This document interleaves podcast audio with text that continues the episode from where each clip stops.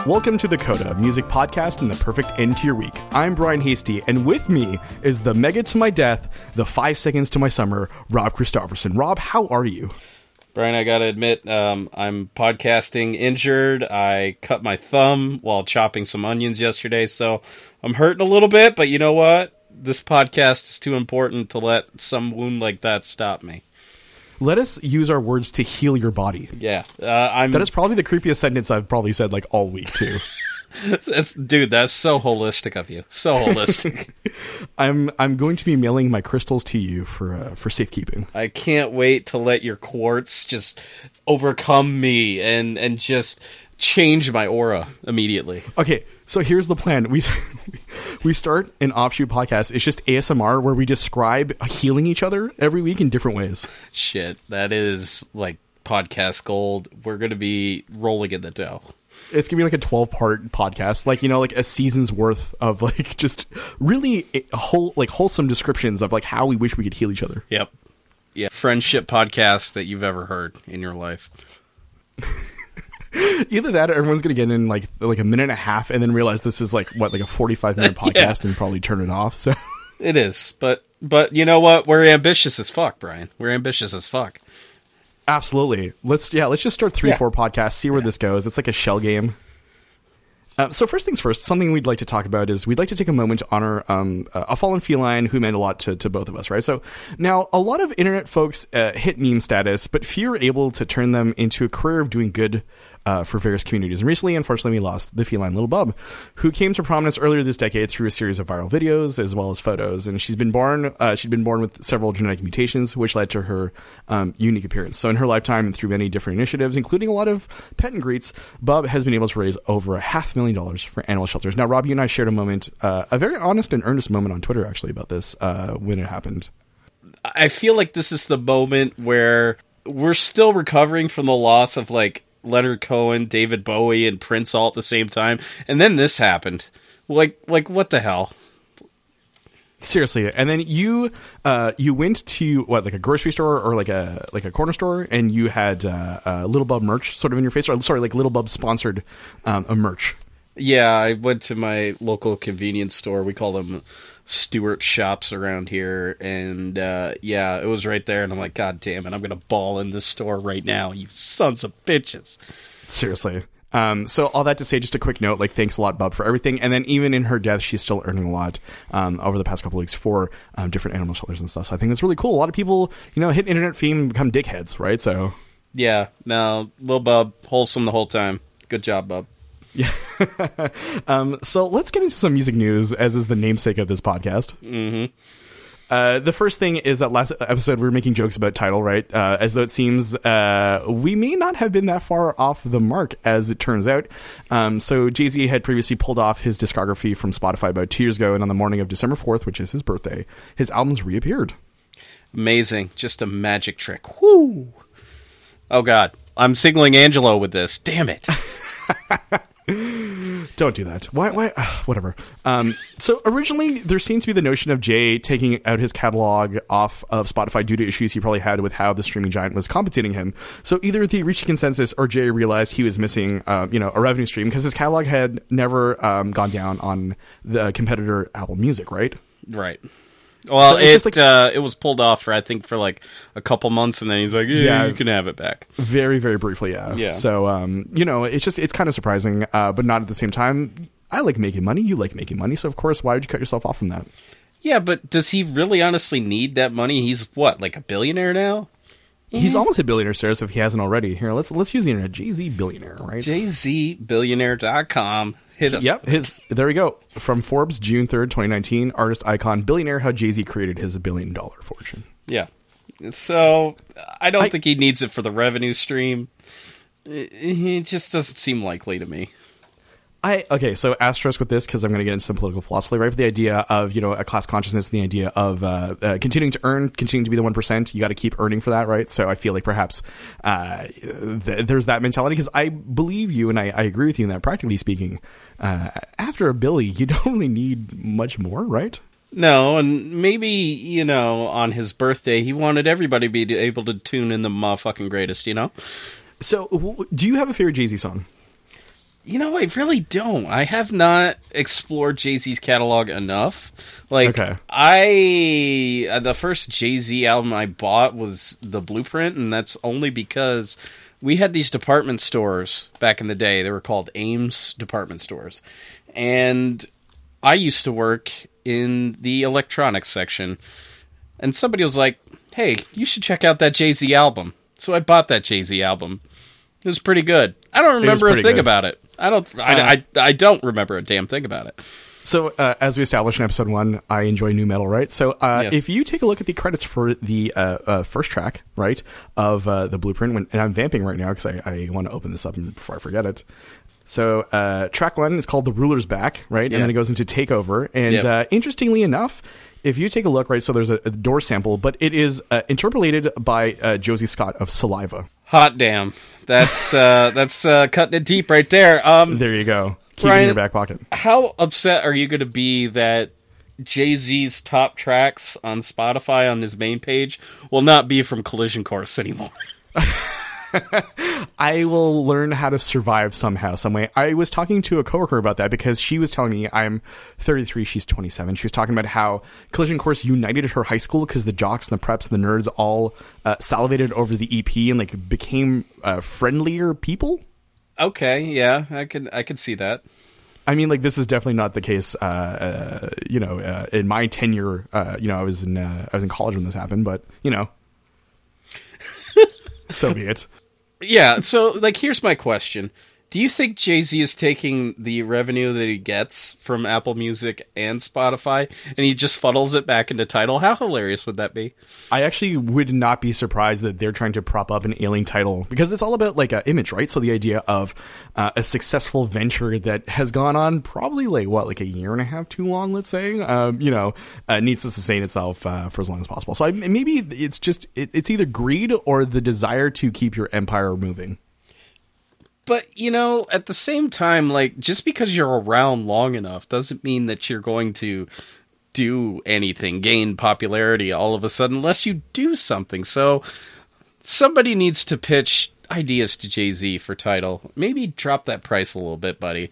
But I don't think that you're going to be able to pay artists a good enough amount of money on that, because nobody wants it. But so I've got a little game for you, Brian.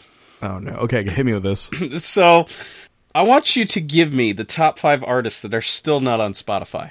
You know, we're inspired here. Oh, man. I was going to say the Beatles, but that got rectified. That did get rectified, yep. Garth Brooks? Garth Brooks is one of them, yep. Shoot. Aaliyah. Yep, that's number 2. And that's only because I saw a Hip Hop DX tweet about that earlier this week about how this might be rectified by the end of the year. Okay. Yeah, Garth Brooks and Aaliyah is all I got, man. Okay, so number 3, Joanna Newsom. Oh, okay. Yeah, it's not somebody maybe you'd think of first choice here, but number 4, Dr. Dre. Really? Yeah, there's only, I think, a few cuts from like this 2001 album, and that's it. Whoa, okay. Yeah, and I think they're like demo cuts. I don't think they're like the main features. Clearly, I'm the biggest Dr. Dre stan alive, knowing this. And number 5, De La Soul. Hey, whoa, okay, that's another interesting one. Yeah. Okay. Kind of a wide cross section with Joanna Newsom squarely in the middle. Yeah, exactly. Do you think Garth is going to hold out forever? With Garth, it has to do with that Amazon deal that he signed. I don't know how long that deal is going to last, but I think Garth doesn't really care, because I think he understands that he's struggling to bring in like a younger audience through the music that he's putting out. And not only that, but if you look at the hot country chart right now. Garth Brooks hasn't broken into like the top 20 with his latest song called Dive Bar with Blake Shelton. But which is surprising because Blake Shelton's had a pretty good year single-wise, right? So you'd think that he'd be able to elevate him. You would think so, but the problem is that because it's Garth Brooks' song, it's not on the major streaming platforms. It's not on Apple Music. It's not on Spotify. It's not on the platforms that matter, basically. Yeah. That is a very good point that, he's limiting himself, and that's fine if that's the decision he's made to go with Amazon for that amount of time. You know, we'll see how that plays out. I guess we'll reevaluate in a couple of years when it expires and see if he even gives a shit, right? Like, I don't even know if he cares all that much. You're talking about a guy who, for a long time now, when he decides he wants to release new albums, he overdoes it and does a box set. Like, Garth, buddy. We've had enough of these damn box sets. You can stop now. It's true. It's true. Is the Chris Gaines album on Spotify? No, it is not. Okay, it is not. Okay, that's what I thought. So I was just thinking maybe it'd be funny if he decided to like revisit his alter ego and like really just service all of the streaming platforms with his Chris Gaines content, just slowly but surely. I need him to go all in on this. I really need him. I want him to reinvent Chris Gaines in a more successful light. It's time. It's been what? Almost 20. It's been like 20 years. 20 years. Yeah. Given it's the era of the internet, you can fake anonymity for a long time here, right? Versus like everyone kind of figured it out as the album rolled out what was happening. Yep. Can you think of another artist who's tried like such a bait and switch? Not really. I mean, you can always feel free to cut this question. I'm just asking off the top of my head because I'm trying to think myself, so. Not that I could think of. I mean, you just have albums that tanked like Glitter. Holy God. True. Funnily enough, Glitter Blueprint came out on the same day pretty much, right? Do you believe so? Yes. Hold on. Yeah, I do believe Glitter did come out September 11th. Yep, September 11th, 2001, same day as the Blueprint. Same day as the Blueprint, same day as Silver Side Up, same day as Southern Rock Opera by the Drive-By Truckers. Same day as God Hates Us All by Slayer, arguably one of the most unrated Slayer albums, and I'm going to do a 3-hour discussion about that with you someday. Deal with it. I look forward to it. So let's continue to talk about youth culture, because that is apparently a thread we're doing when we talk about, Tidal, etc. Let's talk about TikTok. Are we honestly young enough to talk about youth culture? I mean, we can talk about how we perceive youth culture, right? Like, I'm not actively involved in TikToking. I don't know if you are. I don't know if that would help my brand, but if it would, I do it in a heartbeat. I'm so looking forward to this. So I would like to read very quickly from a Rolling Stone article. Just briefly summarizing how some people can come to prominence on TikTok, though this is very much like an asterisk to a lot of the teen stars that used to be on Vine have now transitioned over, as well as a new crop of like fresh-faced young people giving us the content we want, right? So TikTok, per Rolling Stone, earlier this year, Leanne Bailey spent an entire day making 100 cookies for a birthday party, and she was paid $300 for her efforts. Later that week, she went on the app TikTok, which allows users to make 15-second videos set to music, and created a pair of cookie decorating posts under the name The Bailey Bakery. She netted $1,000. She's a 40-plus-year-old lady from Kentucky. She has 4 kids, and TikTok videos are helping to financially support her, says Devin Dolramani, an intern at Arista Records, who also manages Bailey, along with 20 TikTok users who reach a combined 70 million audience on the side. Bailey alone has over 4 million fans. Now, this is the most 2019 sentence I think I've said all year. Yeah, you're talking about people on a app that are represented by our Arista. No, stop this. All right, let's pump the goddamn brakes here for a second. You're telling me that an app was so successful in its first year that it now represents 20 damn people. What the hell? So, per the other CNN article that are in the show notes, TikTok users spent a record 10.8 million within the app in June 2019, with U.S. users accounting for more than 20% of in-app purchases, according to Dana Alex's firm Sensor Tower. So, keep in mind that this is a Chinese app, right? So the growth cycle in there was first native and then international, right? Kind of insane. And now they're poised, and there's been talk about how there's a recent Financial Times article coming out about how they may actually launch their own streaming service soon. Yeah, yay. We need another one. Like, that's probably going to be the most insufferable streaming service yet. Yeah. And, this is us, from our rocking chairs pointing our canes. I'm old. I have lower back pain. Leave me alone. So what you're saying is for Christmas, you do not want a potential theoretical TikTok streaming service gift certificate. No, I need Copper Fit all the way.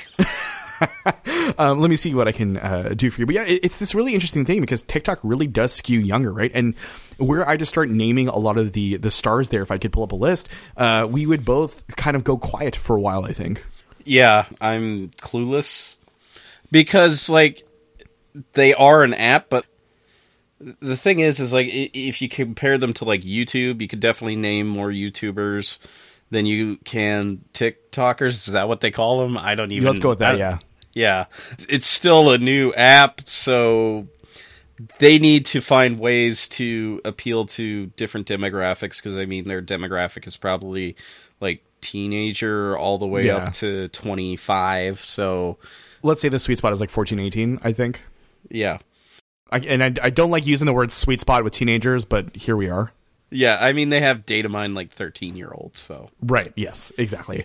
You know, and TikTok was formerly music.ly or Musical.ly, right, which was a service in which you basically post lip-sync videos of yourself, and there were a lot of licensing issues, so TikTok had purchased that mainly for its, like, user base, from what I understand.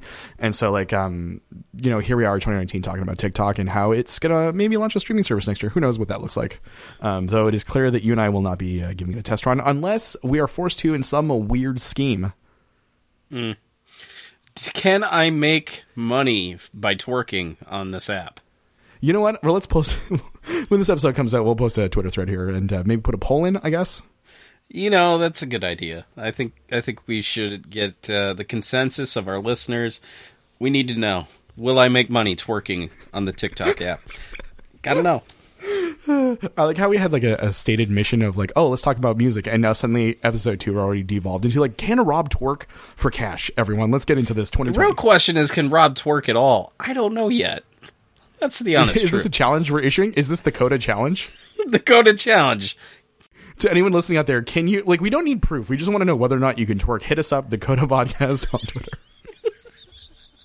Well, we're taking bets now. We're taking bets. Let us move to the calmer, quieter seas. So we have our first piece of electronic mail here, and it's from Angelo, my co-host on the Double Density podcast, who never leaves me alone. And Robin reads as follows. Hello, Codacasters. Are you album people or playlist people? Is the playlist the death of the best of album? Also, how does one tell a friend that keeps pushing Scandinavian death metal on one that one much prefers the Scandinavian pop of Sigrid and Aurora? So first things first, I think Codacasters has a nice ring to it, so thank you for the free nickname, Angelo. Let's start with that, right? We can agree? Yeah, definitely. Secondly, I'm going to ignore this comment about death metal because obviously it is a superior, musical genre that you refuse to listen to, Angela, and that is fine. But I want to get to the crux of the matter, which is album versus playlist, right? So, Rob, I'm going to bet you're going to say you're an album guy mostly, and here's why. You know, as our friendship has developed, you strike me as the kind of guy who believes in the integrity of a project, and someone who loves to contextualize what they're listening to. And so now that I've prejudiced our audience towards your viewpoint, the floor is yours. There is no real reason why anybody needs to put out a best of album anymore. The best of album solely relied on physical media.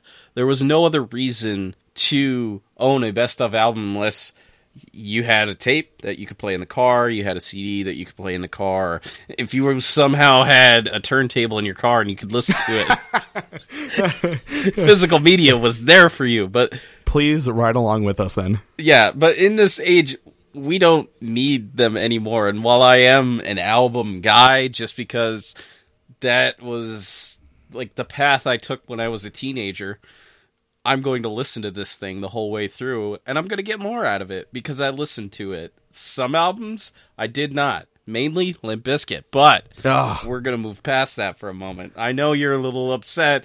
I'm going to, but I will deal. But one, two, what the fuck you going to do? So, Rob, I want to throw out a sort of like sentence, and I want you to think about it for a second, okay? Yep. I believe that playlists are for moods and albums are for experiences. You know, that's fair. That is fair. I'm emotionally inspired usually when I make a playlist, or if it's for a functional thing, like the playlist I made for our first episode. Definitely. Hint, wink, wink, nudge, nudge. Yeah, except for I have veered into specific artist playlists and focusing on their singles, like I've done Dierks Bentley now, I've done Jason Aldean, and I've done Brad Paisley. I don't need it. I don't need it. I don't need a greatest hits album. No, but if the artist can bring something different to the table. Like Brad Paisley, he included live cuts with his Best Of album. That's great. So did Dave Matthews Band, although Dave Matthews Band doesn't really need a Best Of album. They did, but okay. Include those live cuts. Great. Bring them on, yeah. Yeah, I'll take them. But I think that you make a really interesting point in that, like, when people used to be locked down to where they could access music and how they could access music, Best Ofs made a lot more sense than they do now, where we have the internet sort of, like, around us, right? At all times, everywhere. Yeah. Yeah, 100%. And I mean, we also have to acknowledge that the greatest selling album of all time is a greatest hits album. Surprise. Yeah. And the truth of the matter is like, I don't think there's another one like it in the top 10, maybe Journey's Greatest Hits. And yeah. Journey's Greatest Hits is not the number one best-selling album of all time. Brian, do you know what the number one best-selling album of all time is? I want to say Thriller, but it's not. It generally ties with Thriller, this album that I'm talking about. Oh, is it Saturday Night Fever? No, it's the Eagles' Greatest Hits 74 to 76, I think. Of course. Yeah. How could I have screwed that up? But it regularly goes back and forth with Thriller as the best-selling album of all time. But in the last few years, I've seen the Eagles' Greatest Hits just, like, solidify that spot. So. Rob, you could have said Soar. I know, but I said... So here's a larger discussion that I think we'll save for another episode, but I kind of want to get into it now. Quantity equals quality, and I used to, believe me, I can't believe I'm about to say this, but I used to visit a new metal and metal and hardcore forum, the PRP, the Pimp Rock Palace, and there was this thread about how someone was defending The Dark Side of the Moon as one of the best albums of all time, just based on the fact that it sold so much, so therefore so many people liked it. But he wasn't understanding the objective nature in which one can like look at art necessarily. He just thought so many people liked it. Dark Side of the Moon, best album of all time, just due to the fact that people have bought so much of it. That's where we're at. That's where we're at right now. That is the worst argument that I have ever fucking heard. Listen, I'm just summarizing what happened, right? I'm just summarizing the argument. I didn't join in. I was just passively watching, right? So you were just passively watching. Yes, I wasn't. You were stalking. Yes, I was. I kept hitting refresh, hoping someone would like add a viewpoint for like 3 days straight. And did anybody? Oh yeah, like this was like a very drawn out, stupid argument that lasted like 20 pages. It was incredible. Holy God! I miss the old internet in some ways. I miss the arguments you used to be able to watch unfold in like near real time like that. I mean, Twitter is the closest that you can get with it. Yes, and I have seen some firestorm tweets in the last year. Mostly to do with UFOs. Well, yeah. Which is a whole other kind of topic to broach, I guess. Yeah. Maybe we could direct users to listen to your main baby. Yes, our Strange Guys podcast. If you feel so inclined to do so, I talk about UFOs over there. So let's back it up a sec, kind of come back to playlists versus albums. Yeah. I think the model is changing, especially we were talking about Tidal and Spotify before, right? We've had artists like Bring Me the Horizon indicate that their release schedule will be more piecemeal in the future as they move away from the strict album model. And like rappers and pop stars have been doing this for years too, right? Yes, 100%. So here's something weird that I don't know if you've noticed. So Warner Brothers is out there currently slapping together digital compilations through its X5 music group. So basically, it's a digital-only label that primarily licenses pre-existing music for compilation albums. So basically, like if you look up certain niches or subgenres on music, and then you click on an artist and you go and it appears on, they're like super shittily made up covers. That basically just grouped together a bunch of artists under the Warner label, and then they're supposed to, I don't know, count towards streaming numbers as like album units. They saw what that's what I call music people were doing, and they're like, how can we do it lazily and shittily? I'm going to take a screen cap of some of the ones that I've seen and probably posted on our Instagram page, because it literally does look like clip art. So if anyone wants to go take a look, like pick your favorite like hard rock or rock, band, get onto Spotify, go find an artist, and then scroll down to appears on, and chances are you'll see those shittily made covers. And I want to put out a request to our listeners: if you have a Tidal subscription and you've ever made a playlist on Tidal, please reach out to us. I want to know. Oh, yeah. Let's do that. Perfect. Yeah. I'm curious the number of our listeners who actually do pay Tidal that princely sum per month. Please get at us. We are the codacast@gmail.com, and we are the Coda Podcast on Instagram and Twitter. So just please hit us with it. We need to know. The last item in the music news portion of this episode is the fact that Motley Crue, Def Leppard, Joan Jett, and Poison are going on tour in 2020, right? Yes, they are. And this kind of brought up a lot of feelings in me in that, yes, of course, Motley Crue said they retired. Then they saw the bags of money awaiting their release into their coffers, I guess, in 2020. And it got me thinking about the state of rock and, what do future stadium acts look like? What's the pipeline from opener to headliner look like? Will it even exist in, 20 to 30 years? I don't know what this looks like. And I thought I would pick your brain about this as someone who also, watches this kind of thing.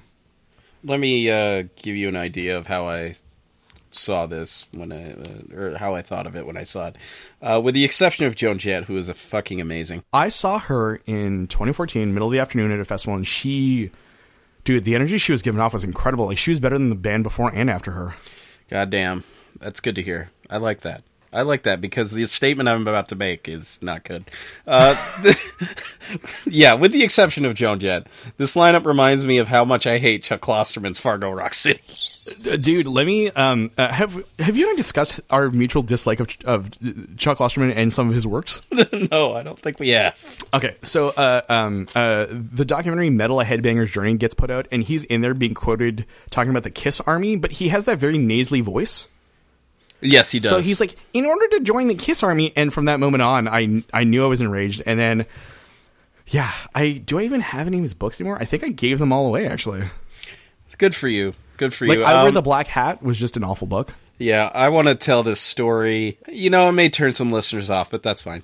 So after I read Fargo Rock City, actually, I didn't finish it. It was I got to the part where he was basically, defending the sexism of that scene, and I threw it in the trash. So I went out one night drinking and was going to the bathroom.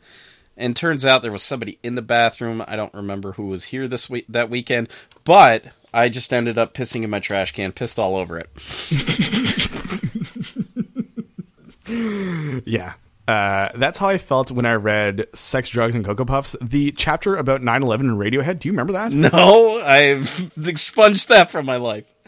Oh, man, you gotta, I don't, maybe I could find a copy of it online or something, and I can't believe I'm discussing this out loud, but maybe I'll do that. But it is truly some very, very, very narcissistic stuff, which is why people like him, I guess, right? They enjoy personalities. But even how old was I? I must have been 17 or 18 when I read this book, and I was very angry about it. And I was like, this is, even at 17, I was like, this is self-involved.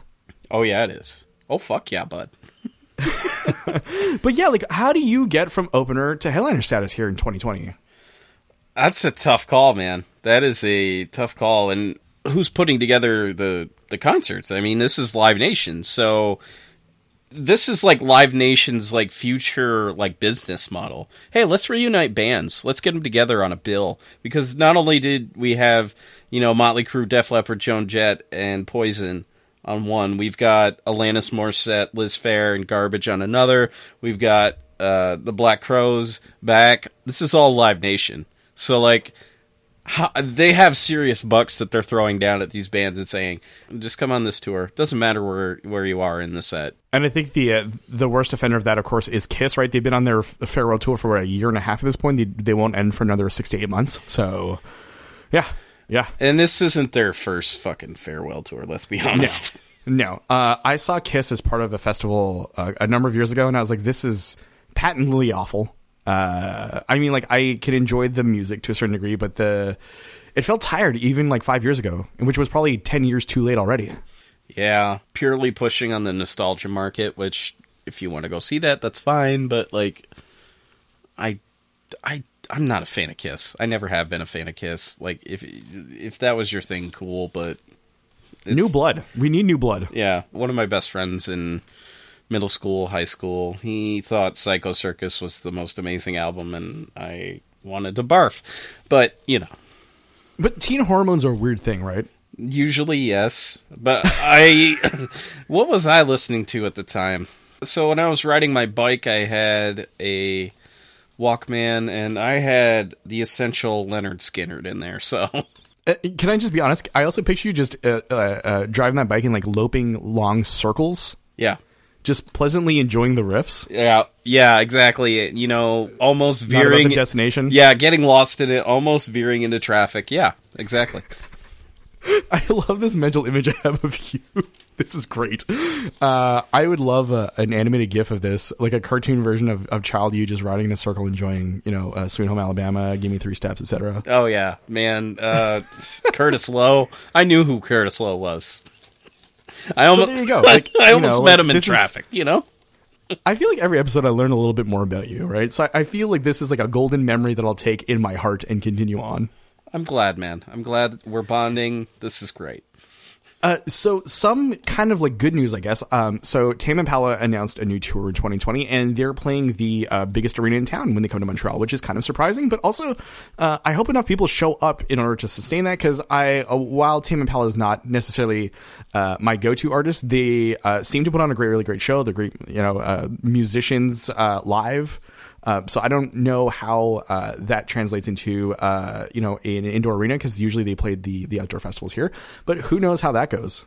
Right. Yeah, I guess we'll see. You know, Live Nation is testing out these tours and seeing how well they're going to sell. And they may see this as, you know, an emerging market in the future. Like, they're basically testing it right now. So. For sure. And also, like, the Guns N' Roses Not In This Lifetime tour is, like, the best grossing tour or whatever, right? It's made, like, $500 million to this point.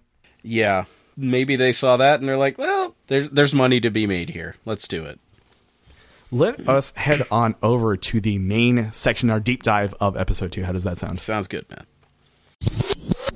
The year-end list is a time-honored tradition amongst hobbyists and obsessives. Be it sports plays, movies, or records, the notion of creating a definitive ranking of the slices of art you've enjoyed this year is almost a rite of passage for anyone who truly, really gave a shit about what's around them. Is it a bit narcissistic? Sure. In certain instances, it can feel as though you're perhaps being preached to, but in my experience, I've definitely found way more benefit from reading, viewing, and listening to others' opinions and ideas than I have from, you know, randomly deciding to look things up on the internet. That's why, unlike most folks, I wasn't annoyed at people sharing their Spotify Wrapped results recently. I love seeing what's out there. I love seeing what people listen to. I love getting an idea of what's new and what I should be listening to. And, like, also, Rob, we are a music podcast, so, why the hell wouldn't we want to share reviews on how this year went and what you should be listening to, right? It's only natural. We got to do what is in our genes, in our blood, in the blood of this podcast. It has to happen. So without further ado, friends, we're going to get into our top 3 albums of the year, which was no easy feat. I may have spent a lot of mental energy on this that could have otherwise gone to, like, any number of more, like, productive endeavors.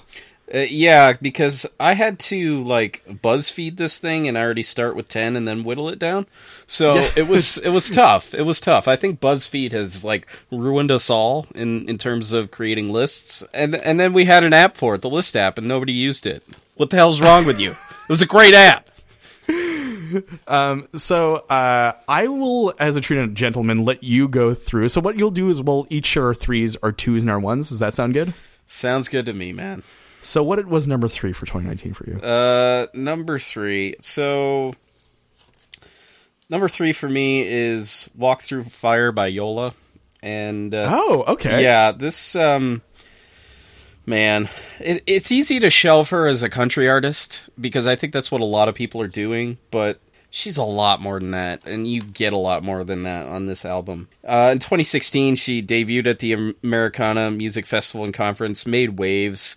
She was calling herself Yola Carter at the time, but 3 years later, she finally drops Walk Through Fire. The title refers to a house that caught fire and she was actually injured in, and it also references an abusive relationship that she left. So in her voice, you can hear things like folk, country, soul, R&B, and gospel. And it comes together in this really natural way. And it's almost like you're getting it all at once. The songs are distinct on this album, but her voice is emotive and vulnerable, and she's inspiring at the same time.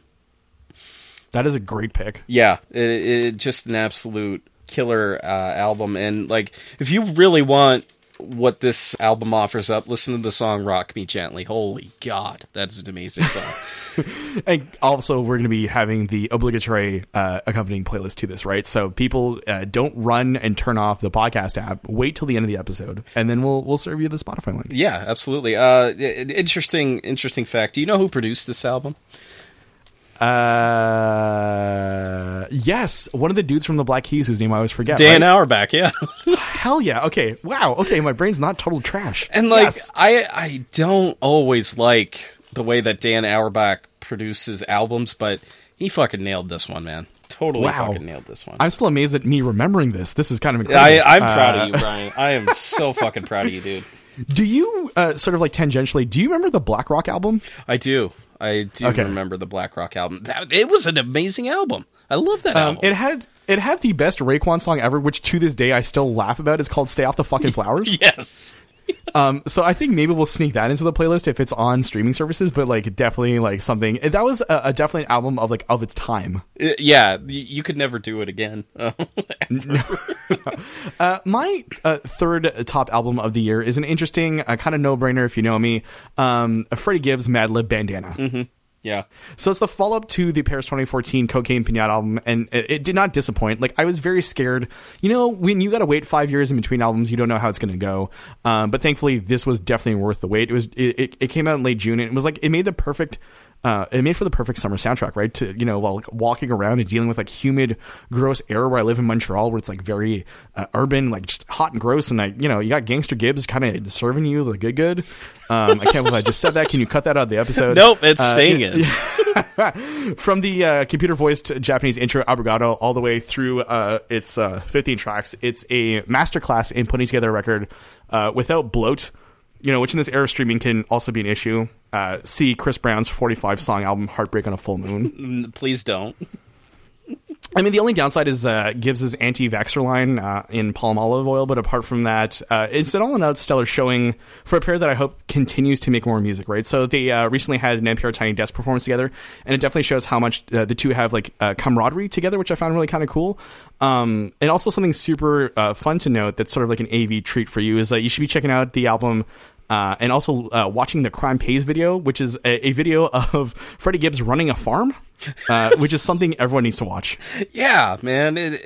Like, you're all about that farm life. So, like, you need to see the Gibbs farm life. Yeah. Like, that is a show. That is definitely a TV show I'd watch. I would totally watch that on Vice. There you go. Let's make this happen. Yes. Rob, what you got for number two?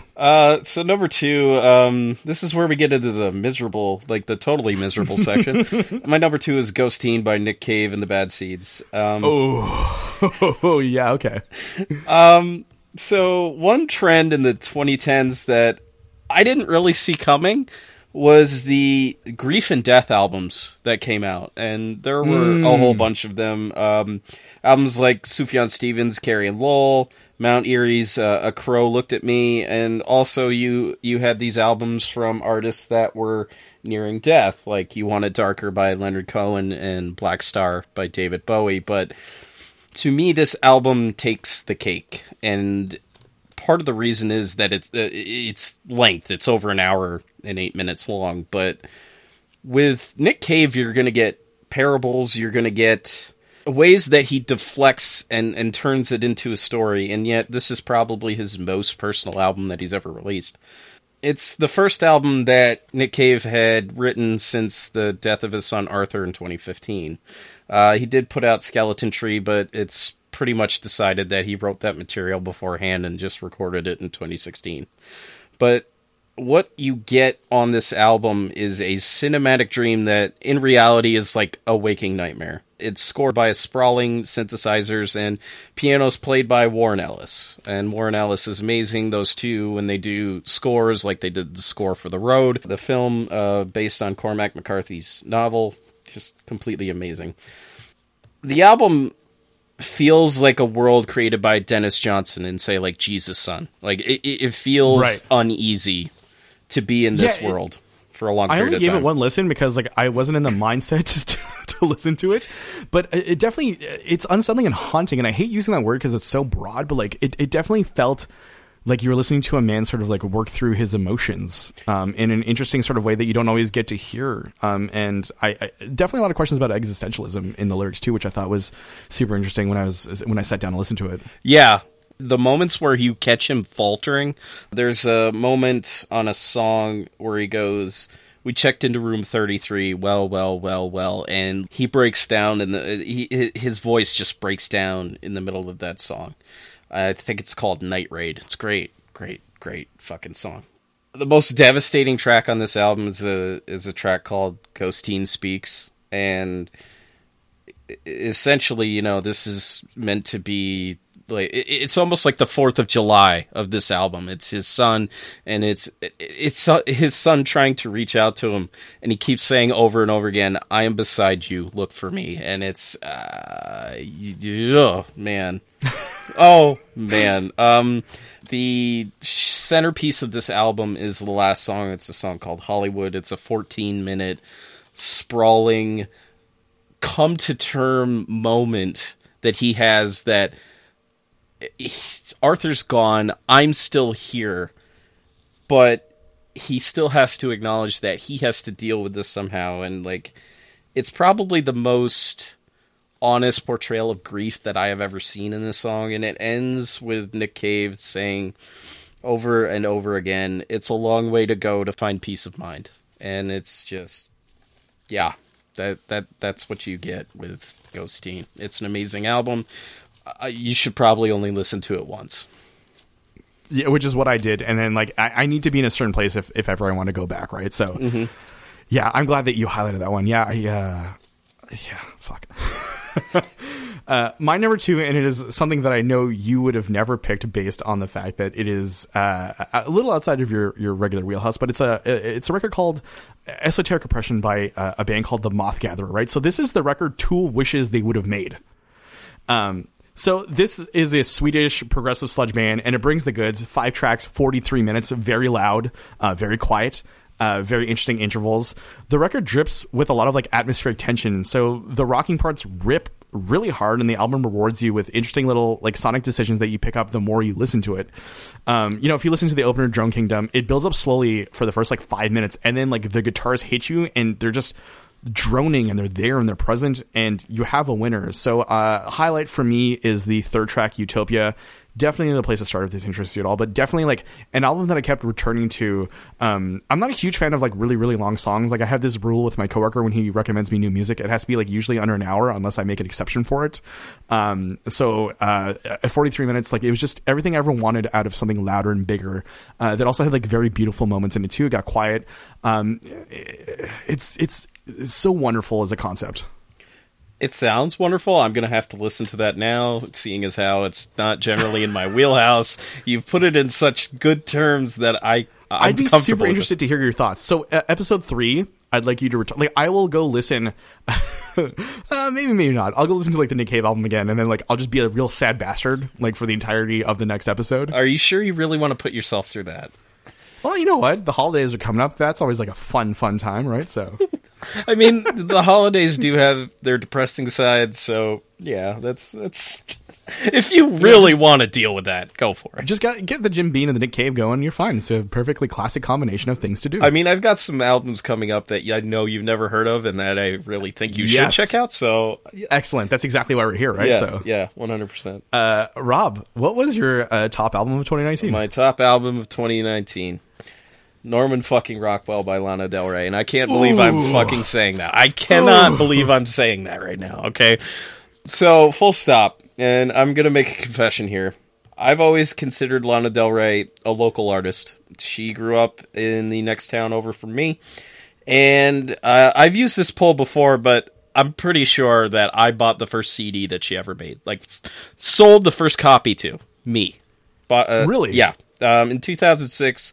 she cut some demos in a studio in Lake Placid under the name Maid Jailer. And I'm going to describe to you the package that I received in the mail in 2006. So it's a small package. I open it up. It's a CD. But it's a CDR. She burned it, which was great. I loved it. You got played. Yeah, but there is a letter in there. and I'm going to have to track it down, and I'm going to post it on social media when I can track it down, because, man, to see where she has gone and where she's come from is like this incredible transformation.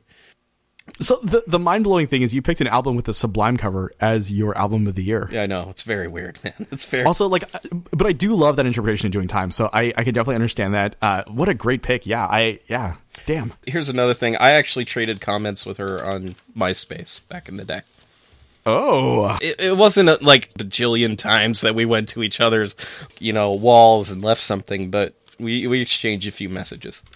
Okay. So if you had to highlight one track off there that wasn't the Sublime cover, because I know that's your go-to, let's be honest, what would you suggest someone listen to start with? Probably Happiness is a Butterfly, if you really want the full depressed love, ache, breakup kind of energy, because it has one of the most brutal lines in an album like this. If he's a serial killer, then what's the worst thing that can happen to a girl that's already hurt? That is... yeah, that is something else. And I mean, like, so this album ends with, I think, one of the most powerful lyrics that I've heard on an album all year. And it's, hope is a dangerous thing for a woman like me to have. And like, that is such a, man, that is such a, like, I don't have the requisite body parts to put that into context, but if you can't draw something greater from that lyric, man, oh man, you're out of the times. And like, I can't put it into words, but I know a lot of people can put it into words, and you can put it into a larger context of the world that we live in, the violence that women are subjected to, and the wage gap and all that. And it's in that one line. Right. And, yeah, so Sad Bastard Me, that's my number one pick. What is the name of the really long song on there? Like the 9.5 minute one? Venice Bitch. Yeah. Right? Yeah. And that had come out some months prior, because I remember listening to it like 3 or 4 times and not even feeling the passage of time as it happened, which is a true testament to a good song, because I get really annoyed after 5 minutes sometimes. Right. If a song can, like, it's not just a long-ass instrumental part... If it's not emoting itself, then you're just there along for the ride. Which, yeah. There are great songs, man, that just bring you in, like Reach Down by Temple the Dog Man. I could listen to that solo all day long. All day freaking long. See, you can make a TikTok out of that. Brian, come on, man. I don't do this to me. Fair enough. That is a super solid pick that I think everyone should go check out. My album of the year actually shares a connection with your album of the year. Oh, does it? They share the majority. The person who's produced most of the album, Jack Antonoff. My album of the year, surprisingly enough, is Taylor Swift's Lover. What is happening? What is happening? Your co-host is going to maul you on Double Density. Okay. Let me. That is fine. Let me break down what it is about it that I like so much, okay. Right? So also, like, stats-wise, I have seen that most of the songs are pretty much in the top 20 of, like, the most listened-to songs of my year. So, like, while her last album, Reputation, sort of, like, teetered on the brink of pop excess and sort of came off really soulless in its execution, I feel like Taylor Swift righted the ship with this one. It's like the Megazord of Taylor Swift albums, really. Like, she borrows liberally from her past successes, right? So, like, these sort of like grandiose, well-produced pop of Me and You Need to Calm Down that harken back to Reputation, the title track, right, which is a great ballad, and then like down-tempo, like country adjacent songs like Soon You'll Be Better with the Dixie Chicks. Like, there's a little bit of everything here, and I found it to be a very strong collection all the way through. It doesn't even feel like there's a stinker in the bunch, and I tried to find myself trying to rank the songs and how bad they were, and I couldn't really outline a really, really bad one, right? Because she took out that stupid... counting is fun line, right, from Me for the album version that she said in the middle of the bridge, in the single version. And it's hard. It's really hard to want to find something bad about this album, even though I understand it is perfectly manufactured, et cetera, but I'm one of those people who believes that you take something at its merits, right? So to me, for a pop album, it kind of fires on all cylinders. A lot of the songs I didn't even realize I knew all the words to till I sat down to sort of like make this list and go through a lot of what I listened to this year, and like suddenly like half the lyrics are ingrained in my brain somehow. That's the power of Taylor Swift, man. That is what Taylor Swift does, but I think what's great about this album is that as opposed to Reputation, where Taylor Swift was trying to convince you that it was Taylor Swift singing these songs. So every now and then on a song, she would throw in this flourish to make you realize, no, this was me. This is what I did a few years ago, or this is Taylor Swift. Don't forget I'm here. Yeah, I'm bitter right now, but I'm Taylor Swift. And then I think with this latest album, I think she channeled all that good shit into a really solid record. I agree, and that's the thing, is that in listening to this, it felt a lot more sincere, even though, yes, I once again understand it as a pop record. It felt a lot more sincere and in line with who I believe her to be at this moment, too, right? Versus Reputation, which felt more like cobbled together in a boardroom and then assembled and then pushed out. Yeah, 100%. And I mean, like, Taylor Swift's a good songwriter. Like, we can just fucking acknowledge that. She's a damn good songwriter, and, like, regardless of how you like your production on an album, these are a really solid set of songs. So yeah, absolutely. You can't knock her. Yeah. You can't knock her for that. If anything, maybe you can knock her for some production choices, but there are no bad songs on this. No, that's more so a secondary kind of thing, I think, too, and what I look for this kind of music, right? So I think that, like, for me, that definitely hit the mark continually. So, Rob, I gave you a little bit of homework, you know, when we were setting up episode 2. So we did top 3 of 2019. And then I wanted to sort of, like, pick your brain about 2 other albums you felt were overlooked by the public and or the music press in 2019 and sort of, like, highlight what they are. Mm-hmm. So what would be your first choice? Brian, if I told you that there was an artist this year whose debut album was a concept album, would you believe me? I would, and now I'm super intrigued to see where this goes, okay. So go on. Do you remember 3 or 4 years ago when Brandi Clark came out with Big Day in a Small Town?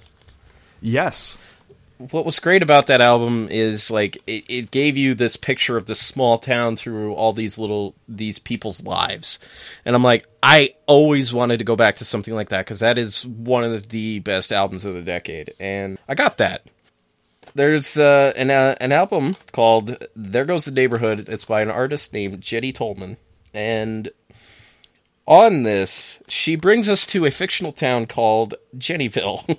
And there are... And what's great is there are many roads to Jennyville. Like, you see this world through a lot of, most primarily women's eyes, which is great. And there's a lot of perspectives. You get the there's a song called My Welcome Mat, which is this inviting song that highlights everybody that's welcome there, and it's like everybody that's welcome there. She doesn't care who you are. You're welcome to this damn town. It's fantastic. There's one of those other women's songs that, you know, country music has made famous for years. Like probably the most famous one is Jolene by Dolly Parton. But there's this song about this woman who wants to be upset at this other woman, but she's too pretty, which is, you know, a really interesting comment. And one of my favorite lyrics of this year comes from this album, and it goes,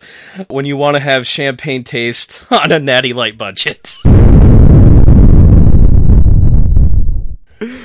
What an interesting pick. I haven't actually listened to it, so I think I definitely have to walk around. If I have one gripe with this album, it is too damn short for a concept record. It's only 33 minutes, but what's cool about it is, like, yes, you're getting it through the perspective of all these women. There's great sound effects used really well in these songs. There's also commercials in them that are really well done. So okay, now you're just winning me over here, very much so. So I need to check this out, definitely. Yeah, you do. So Brian, what's your first choice here? A band called Dinosaur Pileup, an album called Celebrity Mansions. Oh goddamn. So I would describe this band as one of the greatest acts to ever grace radio circa 2002, even though this album came out this year. Celebrity Mansions brought enough energy that they could have single-handedly scored, like, an entire CKY tape all to themselves if they had to. Nice. The production on it has this, like, really weird kind of very clean, flat feel that actually works for the music, which is really weird, because usually I'm not a huge fan of something that sounds so overtly produced. It's also strange because they're English, yet they've kind of cornered the 2001, 2002 like active rock aesthetic, And they're definitely on the lower tier of acts getting booked for fests in the world next year. But they have this like weird crossover appeal where they can be booked on one of those like Danny Limmerfests, like Aftershock or Carolina Rebellion, and then also get booked at like Governor's Ball, Austin City Limits, or Lollapalooza. And I would highlight probably the most successful cut, which got some play on American Radio. It's a song called Backfoot. And if you listen to that and you don't feel like you're playing Tony Hawk's Pro Skater, I don't know what to tell you. I don't know what to tell you, dude. I'm feeling my nostalgia bone, and it's just, you know, ringing right now, man. I love it. I also played it for some friends. We were on a car ride, and they're both in their mid-30s, and they're all flipping their shit over this because, like me, I was like, this is like the perfect lost album from another man who could have also done really well at Warped Tour, where it's still to be around. Yes. So I'm really hoping to... And they also recently opened up for Sum 41 and The Offspring, which I feel is like almost perfect for them. Mm-hmm. So that's that. It would be my first pick. So, Rob, what will be your second pick? I talked about this album on our first episode. It was my recommendation, but Of Sound Mind by Lydia Liza. It's an album that I keep repeat playing. I keep thinking about, and part of it is just how dynamic it is, how she's able to balance these really rip-rockin' songs with these, you know, more downbeat, low-key songs. She could be loud, she could be quiet, and it all sounds like it fits. She has a song called Crow on a Branch, which features an artist named Justin Courtney Pierre, and it makes you want to sing along with it. You don't know the lyrics at first, but you want to sing along with it. And then on the other side of that, there is a song called He Should Know By Now. And like the way that she exalts on that song, it just, you can feel the heartache. It feels like if I had to compare it to a song, it would be similar to Jeff Buckley's Lover, You Should Have Come Over. It's that great. That is no small endorsement there. No. And she's been compared to singer-songwriters like that before. The one thing I think that has really stuck with me is the cover. And if you Google... I'll put the cover up on our social media, but if you look at the cover, it's like a severed... I don't want to say doll, but that's probably the best thing I can relate it to. A severed doll's head on some grass. It's a beat up face, and it looks like it's trying to scream, and yet it can't. And I have been thinking about that album cover for a while now, and I don't think I'll ever be able to get it out of my head, but I think Lydia Liza is probably one of the best singer-songwriters that I've seen come along in the last few years, and I can't wait to see where her career goes from here. She's going to be releasing an album with our friend Big Cats, I believe, in 2020, early 2020. So, well then. Yes. You know, things are looking up. Things are looking great. Definitely check out Of Unsound Mind by Lydia Liza. Great album. So my second overlooked album of the year is actually the only place where I was worried that you and I would have some crossover. We had doubled up. The album I want to talk about is the Better Oblivion Community Center self-titled album. Mm-hmm. The album dropped very early this year, or mid-January, and I thought it was an ideal time to capture minds and hearts. And, you know, and while I've seen the Conor Oberst and Phoebe Bridgers album get listed on a bunch of like the bottom end of a top 50 or top 100, I felt like it should have been higher just based on the track Dylan Thomas alone, which is fucking incredible. Yeah, it is a fucking incredible song. Yeah, which I'm just like, I think there's much more acclaim there than they need. So I don't know, like, if it missed the mark with too many people too early. Did they not tour enough? You know, like, I understand that Conor's not the household name he once was with Bright Eyes, but there's still a cachet of fans who love him. Phoebe brings her own, you know, people to the table. So I don't understand why this isn't being talked more at the end of the year. Because I've seen myself return to it a number of times this year and enjoyed it just as much every time. So I don't know why it didn't hit the mark it was supposed to. I guess it's like one of those big mysteries this year. I think a lot of the early albums that get released, they almost get lost in the shuffle, because I saw Solange's album get lost in the shuffle for a few lists, and I'm like, what are you talking about? That album was great. It's like riding around fucking Houston. Are you kidding me? Yeah. It's a great fucking album. Oh, also something to mention, this is a concept album, right? Yes. I mean, loosely conceptual, so, you know, lending some credence to your love, and I guess my love, too, of concept albums right here. Dude, man, I love concept albums so much. I love living in a world for a period of time, and you can't go wrong. We need more concept albums. Like, come on, people. Start making them. Start making them again. Do you know who Prince Paul is? Like, the producer? Yes. Yeah. Okay, so he put out a record called A Prince Among Thieves, and it is incredible. You should go listen to it. It has a really weird song where Everlast plays a cop. What? Yeah, it's called The Men in Blue, and it's insane. And I'll send a link to you and everyone, I guess, after this. But yeah, it is something else. Like, it's just, it's kind of like this incredible concept album about this like young MC who needs to get money in order to go meet the RZA, I think is how it goes. I'll have to look it up. It's one of the members of Wu-Tang, and I think it's the RZA, and like it goes through his like day, and it's incredible. And yeah, and it also involves Everlast being a cop, so like even better. This is the most amazing sounding thing I've heard in quite a while. So I'll definitely have to hook you up with that. So the last bit of year-end wrap-up we're going to do here is an album recommendation from 2019 that's out of left field. And I kind of left that intentionally vague because I was kind of curious to see what you bring to the table. Mm-hmm. And, man, I don't know how you're going to take this one. I don't. So, full stop.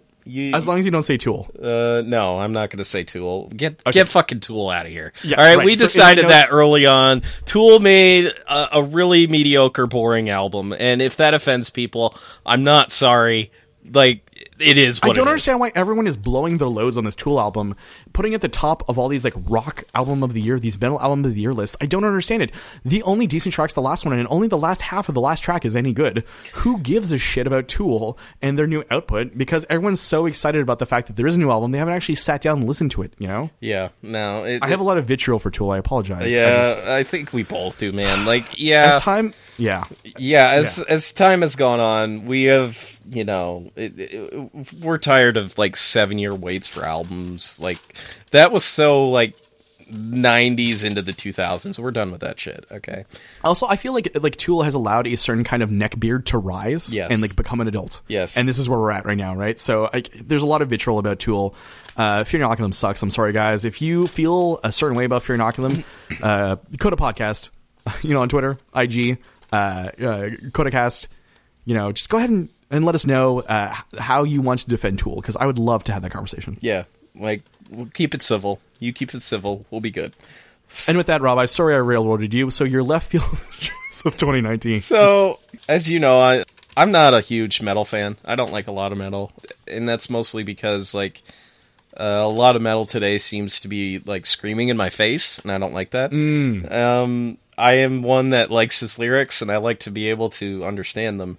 But don't say fucking Tool. No, yeah. The bait and switch. Yeah, but sometimes I want to rock out. Sometimes I want something new. And, you know, I was perusing some lists, and I'm like, oh, okay, I'll give this album a shot. And that album is Crux by Moon Tooth. Funnily enough, I was literally having this conversation with a friend of mine this afternoon about how great that album is. It's fucking amazing, man. It's so good. It is so fucking amazing. It's hooky as fuck. The vocals are fantastic. Dude, it's yeah. I'm so glad you brought this one up. Yes, because I recently, only like in the last like month, after my friend's urging, listened to this album, and it's incredible. It is. So good. It is. The musicianship of this band is just so fucking amazing. Good. It's like, it's kind of like high on fire fucking level musicianship, but like really melodic fucking solos left and right, top notch fucking songs. And it is the perfect bridge between like the modern rock and the emo of the mid 2000s. Like, it is like the perfect fucking bridge for that. I loved this album. I fucking smiled like a giddy goddamn child when I listened to it. It's so funny because I had the exact same reaction to it. So I'm glad to hear we're not alone. And there's probably a lot of people out there who feel the same way. So I'm so happy to hear this. I'm glad you're happy, man, because I know, like, it's not easy to share a love of music with someone and know that they don't like metal. I can't. Yeah, no. But the thing is that you are respectful, which I think is the basis of any good, you know, musically related friendship. I said friendship. That was a bit odd. I think it's also because of my top overlooked album of the year, which we'll get to in a sec. Yeah. But I very much enjoy the album. I hope everyone gives it a shot. My my left field pick of the year is a Quebec rap album called Dead, all caps, by the Dead Obies. And it is a rap album both in English and French. It is a mind-melting experience. It's the rap crew you didn't know you you wanted to listen to and the beats that drive it to almost like a deity level status. It's another album that came out really early this year in January that kind of actually had legs in my home province of Quebec. It still sells regularly. Similarly, there's another rapper named Loud, and he also put an album in May called Tout ça pour ça. It also kicked ass, but that's mostly French. I would definitely, even if you don't speak any French at all, encourage you to actually sit down and listen to it for a bit. It's an experience, my friend. It is commercial rap with a lot of artistic sensibilities to it that also works in both languages, and it's a weird experience to people outside of this province who don't speak French. But it also, I've seen a lot of people online internationally kind of glob onto it too. It's the weirdest thing. I am intrigued, and I'm going to listen to it now. Yeah, I think for a lot of people, especially to like an American audience, like they're gonna say, "Oh, French speaking," and they're gonna be like, "Nah, I don't want to pick it up." But this is hard. If they're bringing it hard, you have the obligation to fucking listen. Like, the first track is called Oh Boy, and if you're not hooked by that track, I don't listen to the album, but I think that a lot of people would buy into it, right? And I think if you're willing enough to sort of, like, give it the leeway it needs, you might find yourself actually liking some of it while only understanding probably 40 to 50% of it, let's say. Listen, you don't always need to understand what they're saying. And so, you know. I think that's an entire episode unto itself, I think, for you and I, because I think you and I both have records or bands that we listen to that English isn't the first language at all. No, definitely, and like, I mean, my heritage, the metal from my from Norway, which I am like 34% Scandinavian at this point. You know, I like how it's a smidge above a third, just a smidge, just slightly. So like, yeah, it's in my blood. I have to love it. All right, Rob, let us head into the last section of the last episode of 2019, which is weird to say because it's also only the second episode. And finally, we have the last section of episode 2 of the Coda podcast. What are we? We're Coda casters, according to Angela, right? Yes, that is correct. So I feel it's kind of strange to give a recommendation, which is what we do during the B-side side of things, but I'm also like okay with it, given the fact that like I want to highlight something that isn't necessarily like the best of the year, but it's something that I definitely listen to consistently for about the month and change since it came out. So Rob, what do you have on your B-side recommendation list? I've got something that's a little bit old. It's over a decade old at this point. Oh, okay. Sometimes when I just can't think of what I want to listen to, I will listen to these two albums, and they are the two albums that Deer in the Headlights put out. In 2007 they released an alternative pop rock masterpiece called Small Steps, Heavy Hooves, and then followed it up with an even better album called Drunk Like Bible Times. Yo, shouts out to Equal Vision Records. Yes, Equal Vision Records. I feel like you and I have had a very sustained discussion about Equal Vision Records in the past, maybe. I've had a friend who's been on Equal Vision Records. Oh, okay, so... but that is a great twofer, actually. A band I haven't checked out probably in a decade by now, so I will definitely go back and revisit those two. Well, yeah, it was so weird, like when they put their album out, because here's a band releasing something that could be played on like a pop rock station or an alternative station, and yet they're on a label that's with The Fall of Troy, Portugal the Man, Pierce the Veil. You had bands like Fallout Boy, Under Oath, and stuff like that. And then there's this band called Deer in the Headlights. They got a punny ass fucking name, and they put out this just really fucking two incredible albums in a row, and then they break up, and like my heart breaks for them to get back together, and I know it'll never happen, but it's cool that I believe it was last year. At least you have a literal record of who they were, right? Yeah, exactly. And it was last year that they actually put these two albums out on vinyl, so you can go and buy them. And yes, it was expensive because I don't know if you knew this or not, there were actually very limited run vinyl releases of Small Steps, Heavy Hooves. And I did not. I almost got my hands on one that somebody had in England. I almost paid $450 for it. That's how much I love this album. Was this done through Discogs? No. Okay. Which is a whole like subgenre unto itself. I have certain friends who are obsessives and like do all of their tracking on there and all of their buying and selling on there, and it is a dedication I wish I had to a singular craft of music collection in a physical world. Yeah, I wish I was that devoted. I almost bought a... Thank God you waited. Yeah, I almost got a... It was on green vinyl. It was a copy from England, I do believe, but yeah. So, a tangential question in that case. What is the most you've ever paid for a vinyl record? Or like a box set or something? The most I've ever paid is about $60. And it was a Korean copy of Shake Your Money Maker. Ooh! Because at the time, they didn't have any albums really out on vinyl. You couldn't find an American copy of Shake Your Money Maker to save your life. And then approximately 6 months after I bought that, they reissued their albums on fucking vinyl. And, you know... You must have been so excited to see that news. Yeah. Shaking your fist. I mean, I did buy Southern Harmony and Musical Companion after that, but I'm like, you know what? This Korean copy... I'm gonna own this shit. It's Korean. It's got like this this green insert that's all in Korean, and I'm like, it's a language tool now. Great, fantastic. That's dope. Yes. I once purchased the band Neurosis, right? Sort of like the experimental post rock metal, etc. Group put out a box set of all of their albums up till that date, which was like a massive like 12 or 13.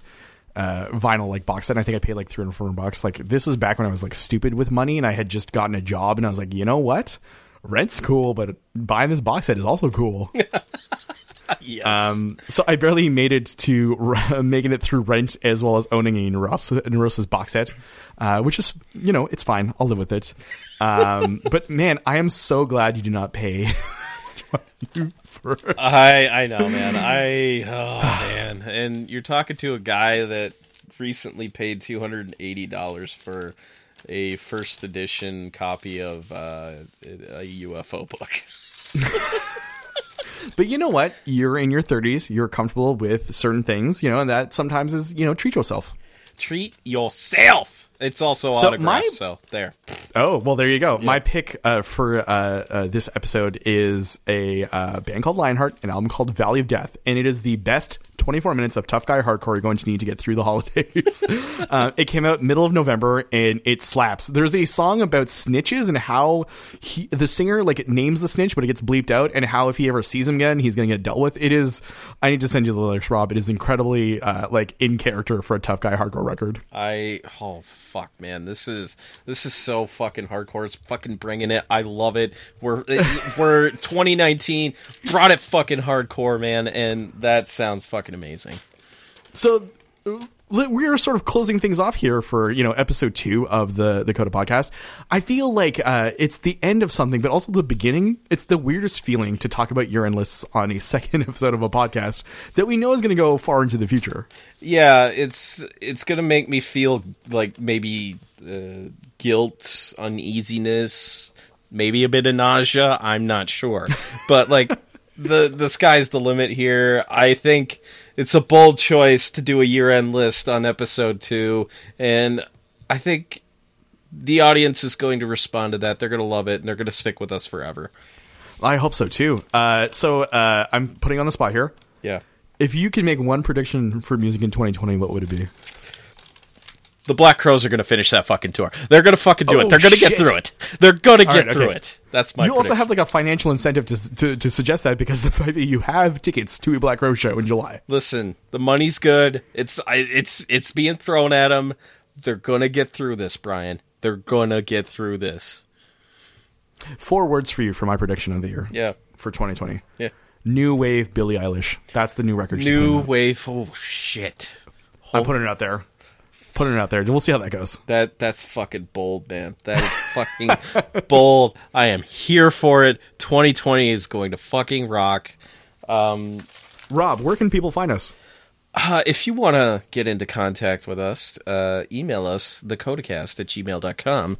We are the Coda Podcast on Instagram and Twitter, so reach out. Tell us what some of your favorite albums of the year were. Tell us if you think our choices were bullshit, and then we will put you down for it. But I will fight you about Tool friends. He will, or ex-friends, I guess, at this point. We will fight you tooth and nail about Tool. Yes. Yes, we will. Tooth and Nail, also a record label. In the same vein as Equal Vision, except it's a Christian, right? It's a Christian, like, metalcore. Yeah, like, you know what? Instead of just bringing it total hardcore, we'll bring it like Anberlin, brought it. Rockin', but you know what? Sensitive voice. We got a sensitive voice. Oh, what is your favorite Anberlin track? I feel like we can't end this podcast because we just keep touching on things that we love. My favorite Anberlin track, it's a B-side. It's called The Haunting, and I love it. I'm going to be super basic. I'm going to pick Feel Good Drag. Super basic. You fucking basic bitch. I know. It's yes, I'm an Anberlin basic bitch. Right. Exactly. I want you to change your Twitter name to Anberlin basic bitch. All right, I'm definitely going to do that after this episode. Cuz clearly we're going to see where this goes. Rob, this has been episode 2 of the Coda Podcast. Right? It has. I hope. It has. It hasn't been. As always. It hasn't been a fever dream. It hasn't been a fever dream. I can assure you. And as always, everyone out there, keep the cans on.